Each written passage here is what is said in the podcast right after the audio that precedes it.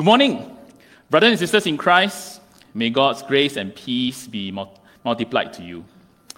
And then, you know, when the, this topic of um, winning the youth was given to me, right, I was like, oh, very difficult. and I first thought come to my mind was, oh, so why did I actually choose to stay in this church when I was younger? You know, uh, some of us uh, who are slightly older will know that I came in this church around the 1990s, uh, in my teenage years. And I know that, right, when I was younger, I was not really interested in uh, like spiritual matters and all these things, uh, although I go to church. And uh, my mother was the one who showed me what Christianity is like. You know, he, her prayers and her, uh, she, her spending time daily with the Lord. And whenever she meets with difficulties uh, or difficult situation, right, okay, the way that she responds, um, her gentleness and her calmness, really show me it mean to what does it mean to live a Christian life, and that as I look back, right, her testimony for the Lord is something that I hope to emulate. So at home, I learn about this, even though it's difficult for her and difficult for us, especially we come from a, a non-Christian family. Uh, I thank God for her. Then after that, right, when I came to know the Lord, I was invited to Peninsula EFC in the I think in 1996, if I'm not wrong. Okay, short. And many of my school friends at the point of time uh, also attended uh, this church. I decided to attend service regularly because my friends are here. And, uh, and more importantly, because after you know church service, right, we get to hang out, you know, go to McDonald's and all this. So I mean, that is probably my motivation at the point of time. It's just friends. I also attended the youth fellowship uh, at the point of time also, uh, and I remember that Wen Wei and Bilan was my uh, youth leaders. Uh, maybe they don't remember, but I remember. yeah. And, you know, I always look forward, again, I say I look forward to after service, you know, there's a wow, captain ball, basketball. It was really memorable and fun uh, playing together and having fun together with my friends. And I remember Pei Yi, Bing Hua, Rui Wen, and Bao Yun. Why? Because uh, they were playing basketball with us. They were there running up and down, and, uh, and we really enjoyed the uh, friendship that I have. I was thankful for the young adults then. Now they are adults. Like me. I cannot say that I'm young now. Uh, who were willing to spend time with me and invite me into this community. So later, when uh, PFC and EH merged together and uh, uh, become GEFC, Geylang Evangelical Free Church, you know, Pastor Andrew was one of the adults who spent a lot, a lot of time uh, with the group of us in the youth group. And he mentored me and discipled me in my walk with the Lord. I thank God for his willingness to pour out his time, his life, his energy, reaching out to me. And that's where how I come to uh, experience the uh, embracing love of this community. So during those times, right, I, while I was growing up, uh, learning about church, learning about uh, who, who Christ is, especially in, at home, uh, I realized that I gradually need to take my faith more seriously. I decided to um, come to a place of acknowledgement that Jesus is my Lord, not only my Savior, uh, not only uh, when I'm in trouble that I go to, but He is my Lord and my God. And I decided to, so I come to the place where when I make the decisions, and I decided that GFC will be the place, the home that I will stay to grow uh, and nurture. So from my story, I just identified three areas, three areas that lead me to remain in the church, okay, and continue to grow in Christ. And first one is, um, even though my mom is not here anymore and he's not in this church, she's not in this church, my mom's faith in the Lord at home. Even though she did not know, did not do, uh, or rather asked me to do like devotions uh, or encourage me to study the Bible because I mean she's not really educated.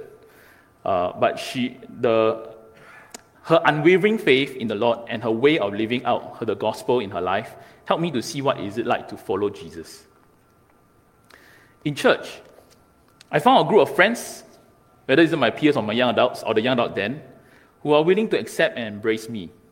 We hung out, we served together, regularly, building a strong bond in the faith community, eventually leading me to, to call this church my home. And lastly, the third point is that I had to decide to respond to the call of the Holy Spirit to follow Jesus. It's not only my mother's faith, it's not only the, what the church can do, but I myself need to make that decision. So it was in 1996, I say again, that I received Christ as my Lord and Savior. I started to be serious in my walk with the Lord. and coming to church, hanging out with my friends, and serving together in church, this is how I understand what it means to grow in Christ. But as most of us will agree with me, that what I experienced 20 years plus or 20 plus years ago, right, and what the youth experience today is vastly different. The last time I still play golly. Uh, if you know what's golly, right? Okay, marbles, uh, skipping rope, and all these things. So uh, nowadays it's more sophisticated handphone games, computer games, uh, playing with ChatGPT, I, I have not tried out yet, so I don't know. Yeah, in fact, right, I belong to the tail end of Gen X. tail end of Gen X. Whereas the youth and young adults now are either in, like what, you know, Elder uh, Kam say, Gen Z or Generation Alpha. Uh, one big round come back already. Alpha now. It is getting very challenging to engage and reach out to the youth in this world and even more, even also challenging to reach into our youth in this church or in the church. They have their own way of thinking, their, their ever changing slang, and an increasing number of youth acronyms. And I cannot catch up with the number of acronyms that they got to write on the WhatsApp.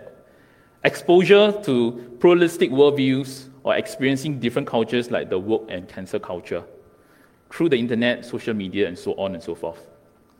The world today is much more complex compared to the previous generations. We cannot use the, what works for us in the past and insist that it will work with them now today. Now, in the 2020 national census, uh, all of us know about this already, and that we've been seeing this quite often. Most of us will remember that it is the, in the category of religion in Singapore. The fastest growing religion is no religion. More people in Singapore identify themselves as having no religious affiliation.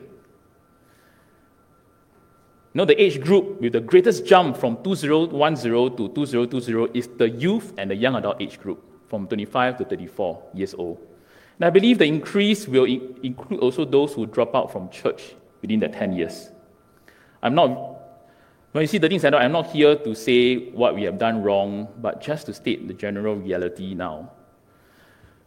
To encourage us as parents, as a church community, and as individuals to consider how we can win our youth for Christ. And winning here, I do not mean by just saying the sinner's prayer, but journeying together as a community to spur one another on towards remaining in Christ to know Christ not only as our Savior, but as our Lord and God. Here, let us uh, look at Timothy, the passage for today, who was a third generation believer and how he grew his faith in God according to 2 Timothy chapter 1 verse 5 to 7. Let me read. Verse 5 to 7. I am reminded of your sincere faith, a faith that dwelt first in your grandmother Lois and your mother Eunice, and now, I'm sure, dwells in you as well. For this reason, I remind you to fan into flame the gift of God, which is in you through the laying on of my hands. For God gave us a spirit not of fear, but of power and love and self control. From this, from this verse, there are three areas we can observe. We can observe. First, Timothy learns to um, sincerely follow God since young through his grandmother's and his mother Eunice's faith. You know, Timothy probably caught hold of how his family member lived out their faith sincerely towards God. That set an example for him to follow. The spiritual exercises he learned from them was being immersed in Scripture. 2 Timothy chapter 3, verse 14 to 15 says, But as for you, continue in what you have learned and have firmly believed, knowing from whom you learned it, and how from childhood you have been acquainted with the secret writing, which can make you wise for salvation through faith in Christ Jesus. The second point that Timothy received encouragement and blessing from his faith community, and especially from this particular passage, is his mentor, Paul. Now, Paul was, an, Paul was the adult in his life, the leader from church, outside of his family, to, to challenge and to disciple Timothy to remain in the faith and to serve Christ using his gift. And the third point we can learn from the passage is that Timothy himself needs to make the decisions to fan into flame the gift of God. To live a life of power, love, and self control, empowered by the Holy Spirit. The life of following Christ is what Timothy got to choose for himself, like every one of us here, by the grace of God. His family, church, and mentor cannot help him with that. So let us take a look at these three areas and explore together as a community how we can win the youth of this generation. So, first, meaning the youth at home. Like Timothy, he had his grandmother and mother as his faith warriors.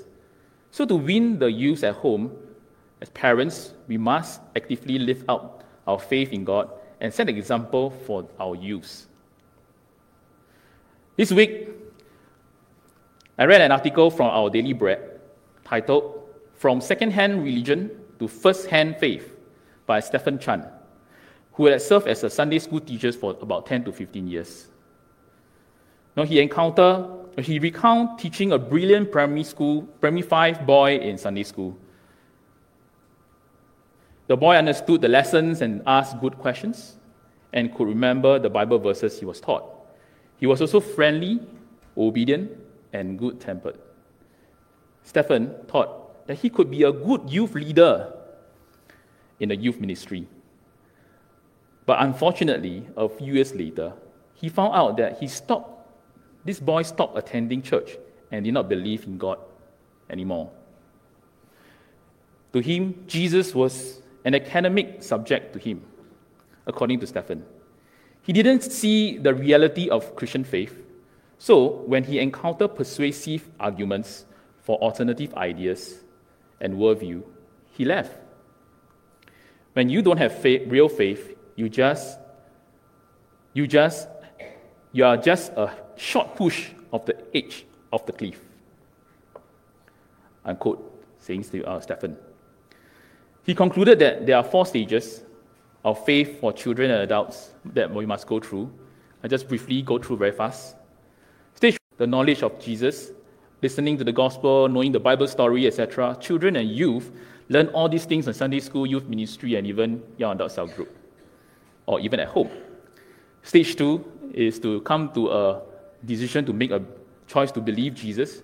And transiting from knowing to believing Jesus requires children and youth to take their personal step of faith. They need to see how real is their own life, or how real Jesus is in their own life.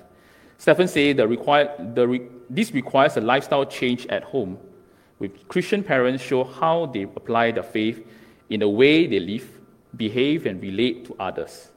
How, how we parents live our life for our Lord at home will either be a good or a bad testimony for the Lord. Our children will learn, our children will learn and pick up from us what it means to believe in Jesus. And for stage three, following Jesus is the way of acknowledging that Jesus is as his Lord. This step can only be done by the child or youth with the help of the Holy Spirit. For this is a decision that the child or youth makes when they have a real encounter with God. And lastly, stage four, growing in Jesus. This growing faith in Jesus will come automatically and naturally when all three steps are done well when they come to know and believe in Jesus. In these articles, one important factor determining the child or youth decisions to believe or follow Jesus is how parents disciples them through living out their life or living out their faith in God at home. How parents relate and love one another, and how we respond when things are heated up. How their, our spiritual walk with God is like. Are we spending our quiet time? Are we praying? Are we doing devotions? How we respond when things are difficult? We pray. These are occasions where children or youth can get a glimpse of whether God is real in their parents' life. As parents live out their, as parents live out their faith in God, they will know how to disciple their children. Secondly, it is God's mandate for believing parents to disciple their children, according from Deuteronomy chapter 6, verse 6 to 9. Let me read. And these words that I command you today shall be on your heart. You shall teach them diligently to your children, and shall talk of them when you sit in your house, and when you walk by the way, and when you lie down, and when you rise. You shall bind them as a sign on your hand and they shall be as a frontlet between your eyes. You shall write them on the doorposts of your house and on your gates.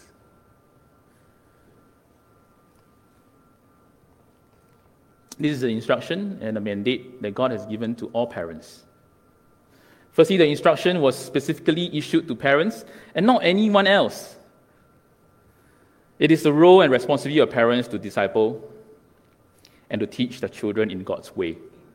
We cannot subcontract to somebody else. For that matter, parents will need to know and live out God's word in their own lives. These words that I command you shall be on your heart, said in Deuteronomy 6.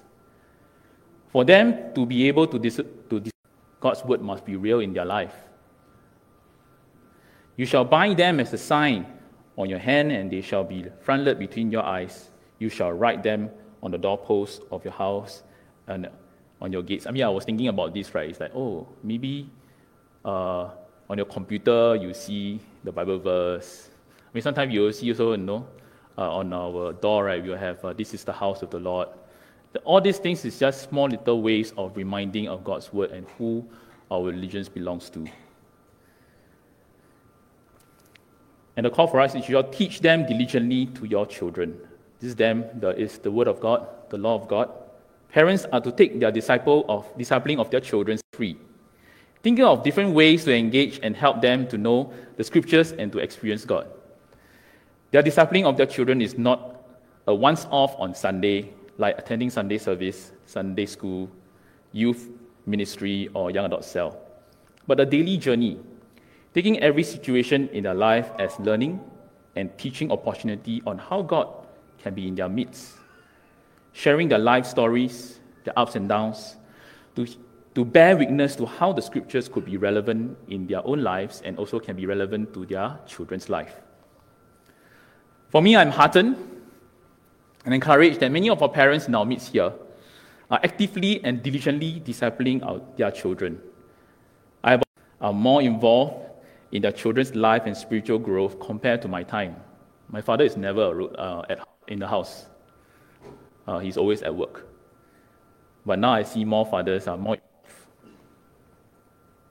Many of, the, many of our mothers are making deliberate choices to nurture their children in the way of the Lord and many times at the expenses of their careers.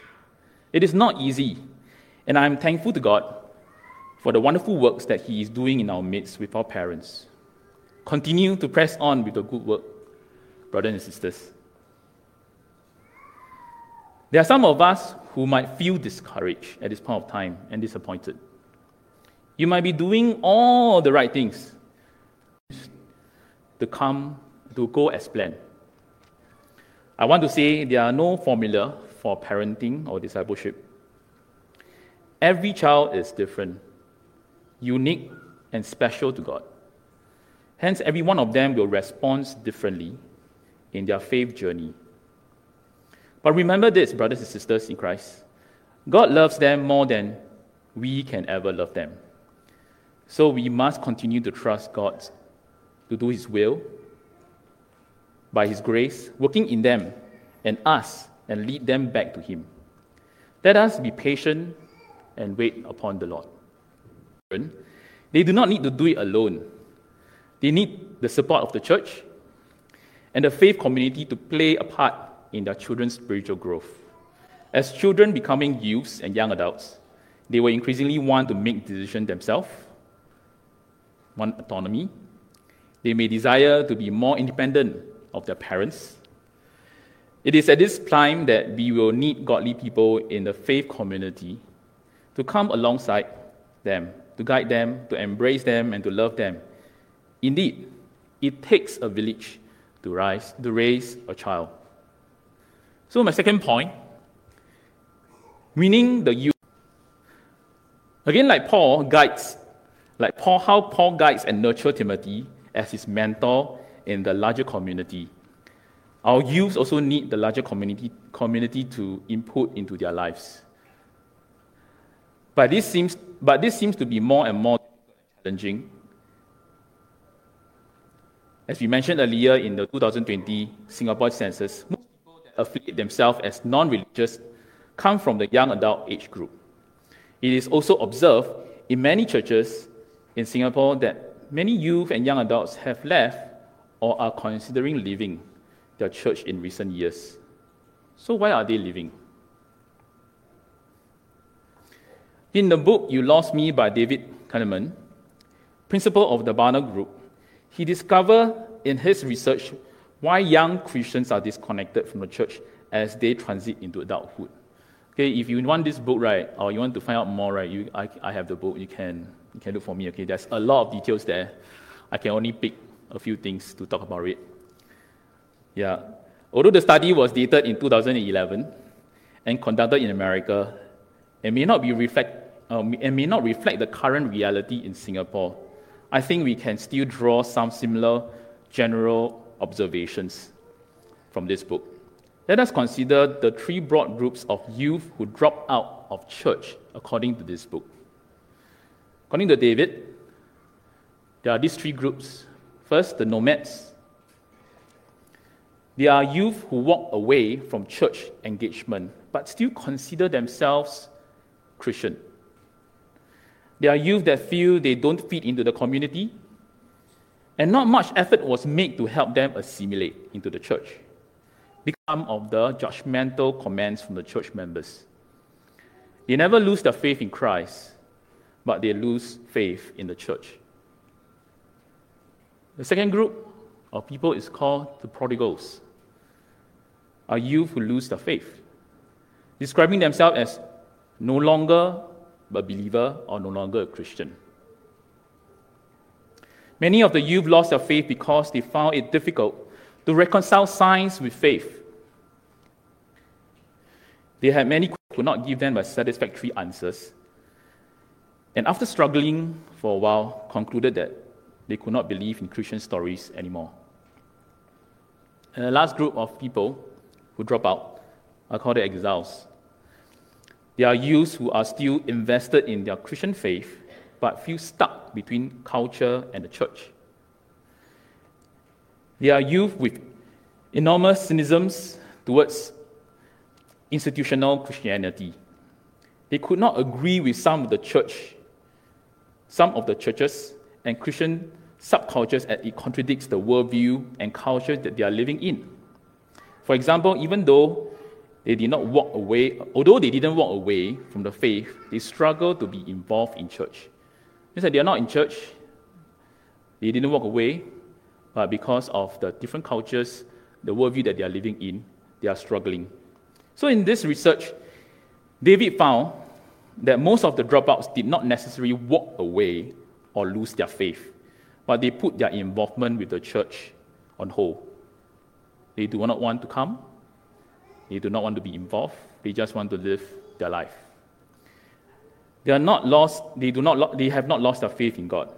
They are just So what can we do as a church in GEFC do to reach out to those at the fringe and those struggling within the faith community? Firstly, we recognize the challenges that might cause youth to drop out of the church. We must know why. Why are they leaving? In his book, David continue identify six possible reasons. Very quickly, I'll just glance through. For disconnecting, or, or rather, for the youth to be disconnected with the church. The dropout youth found the church to be, and all these things that is listed down here, right, is, doesn't mean that it's right or wrong. It is what they are struggling. Okay, the dropouts who have went through this survey, they are struggling, and some of the things you may not agree is fine, but this is something that they are struggling because of what they are, the, the, the society that they're living in. One, overprotective, the church is overprotective. The church is seen as unwilling to take risks and be involved in social and cultural issues. They do not want to deal with the world's complexity, issues like gender identity, LGBTQ, work culture, etc. Two, the church are being seen as shallow. The church is boring as they cannot give meaningful answers to their real life issues, which can help them navigate their uh, current culture and society. The youth do not see how their faith can be relevant to their future, career, or even interests. Are they even, is the church even care about what I like to do? What is my future? The dropout youth see church as anti science. The church is out of step with our scientific world. It makes complex things too simple. Everything is because God created. That's it, all the Bible says so. Science seems to welcome questions and skepticism, whereas the church seems to be close to intellectual discussion. Four, the church is repressive. The church religious rules are too traditional and conservative which result in youth feeling that the church is repressive, cannot do what they want to do. The church is exclusive.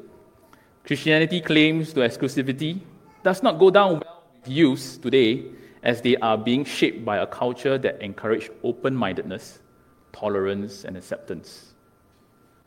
And lastly, doubtless. The church seems doubtless, they cannot doubt the church is not safe for them to express doubts. They feel that the church belittles and trivializes their struggles in making sense of their faith. These are the six things that he has identified. And from the above descriptions and our own experience, we recognize that many of the issues that the youth face today are more complex and challenging than the previous generation, like I said just now. I must confess at this point of time that I am often afraid to discuss or dialogue with our youths with some of these issues, the social and cultural issues that they are facing at this point of time. Just because I do not have a good answer or solution for it. I don't know what to say, they was, say, oh, yeah, next time don't talk to you anymore. So I believe many of them are trying to make sense, many of our youth are trying to make sense of how to live out their faith in God in a world that daily teaches them a worldview opposite to what they, are, they have known. So, to help our youth who may feel displaced as a, as a church, we need to provide the youth with a loving and embracing faith community. Okay, let me suggest some minor shifts or of mindset and ways in which we can deal with the disconnect. That's only my suggestion right, is okay. Colossians chapter 3, verse 11 says, here, there is no, uh, not Greek and Jew, circumcised or uncircumcised, barbarians, Scythians, slave free, but Christ is all and in all.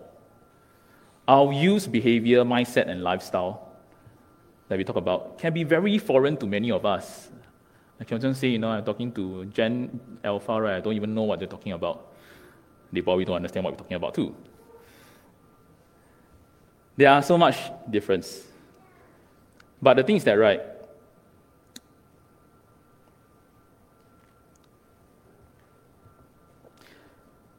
So our lifestyle difference right, is like how a Greek, how a Greek is to a Jew. Still, the scripture reminded us that in Christ there is no such differences. Whether you're a Greek or Jew, there's no such differences. We are all one in Christ. And his command for us is to love one another. This is how a disciple of Christ looks like and is recognized. Colossians chapter 3, continue on with 12 and 15, says, God commanded us on how we should treat one another in Christ, and for that matter, how we love and embrace our youth who are different from us. He says, Put on then, as God's chosen ones, holy and beloved, compassionate hearts, kindness, humility, meekness, and patience, bearing with one another, and if one has complained against another, forgive each other, as the Lord has forgive you. So you also must forgive. And above all, and above all this, put on love, which binds everything together in perfect harmony. And let the peace of Christ rule in your heart, to which instead, indeed, you were called in one body. This is how we should love. We are called to love one another in church, and it's the same message for us to love our young people, our youth who are different from us. To win the youth in the church, we cannot avoid or dismiss the challenges they are facing. To be a loving and embracing community, we need to listen and to engage our young people.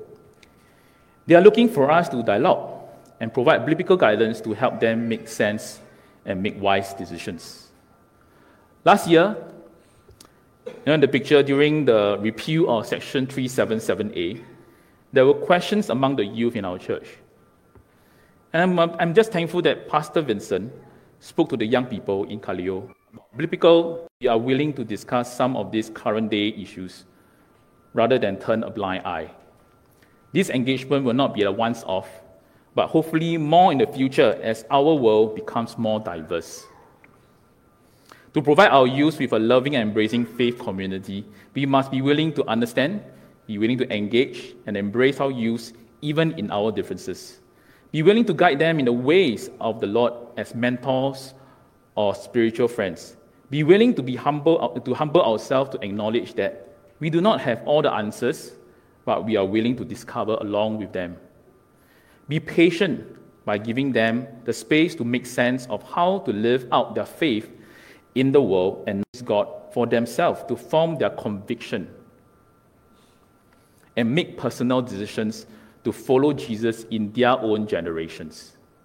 Their faith cannot be a second hand religion, but must be first hand faith. This leads to my last point that the youth decisions to follow Christ or follow Jesus. And now I just want to speak to the young people and the young adults in our midst. This is where I address you all. Firstly, recognize that following Jesus is a decision that you need to make your own.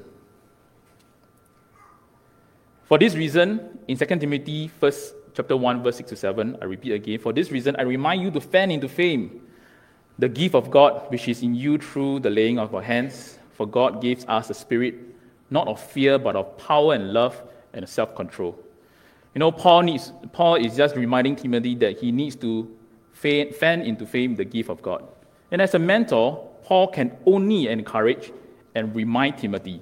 But Timothy himself needed to take action to live out their faith in Christ, or rather, live out his faith in Christ. There is no shortcut for discipleship. We got to live it out. I always remind our young people that God has no grandchildren, that all of us are his children and co heirs with Christ. You know, uh, today's uh, Love Singapore, if you have read uh, by Pastor Howe, of uh, Heart of God, he also said the same thing. And he says, Do we actually pray uh, our Heavenly Father or our Heavenly Grandfather? No, right? We only pray our Heavenly Father. God is our Father, and we are His child. And each of you will have to, to believe and follow Jesus as your Lord and Savior. Those of you who have believing parents must realize that your parents' faith, no matter how strong or powerful, whether is it pastors' children, elders' children, missionaries' children, you know, go through all the things, no matter how strong and powerful, will not be able to save you. They, their faith cannot save you. You got to make that decision to follow Jesus. Parents can do their best to live a godly life an exemplary life for Christ, so they know, so the children know what following Christ looks like. The church can do love by God through the faith community, but however, each one of you will need to make your own decisions to respond to Jesus' invitation to come and follow me. Secondly, first hand faith can only come with daily choosing to live out your faith in God. In the earlier, in the earlier uh, our bread articles that I read just now, from second-hand religions to first-hand faith, Stephen continued to observe that children and youth who grew up in church and later walk away, the reason is because it is an outward obligation. He said, You can go to church out of habit, sing all the songs that you want, but it may not need or it may not mean anything to you. Second-hand faith is indistinguishable from real faith until crunch time. Young people, will your faith stand the test during crunch time? Will you still follow and put your faith in Jesus when difficult and rough situations come your way? Or will you throw in a towel? Hebrews chapter 3, verse 12 to 13 says that.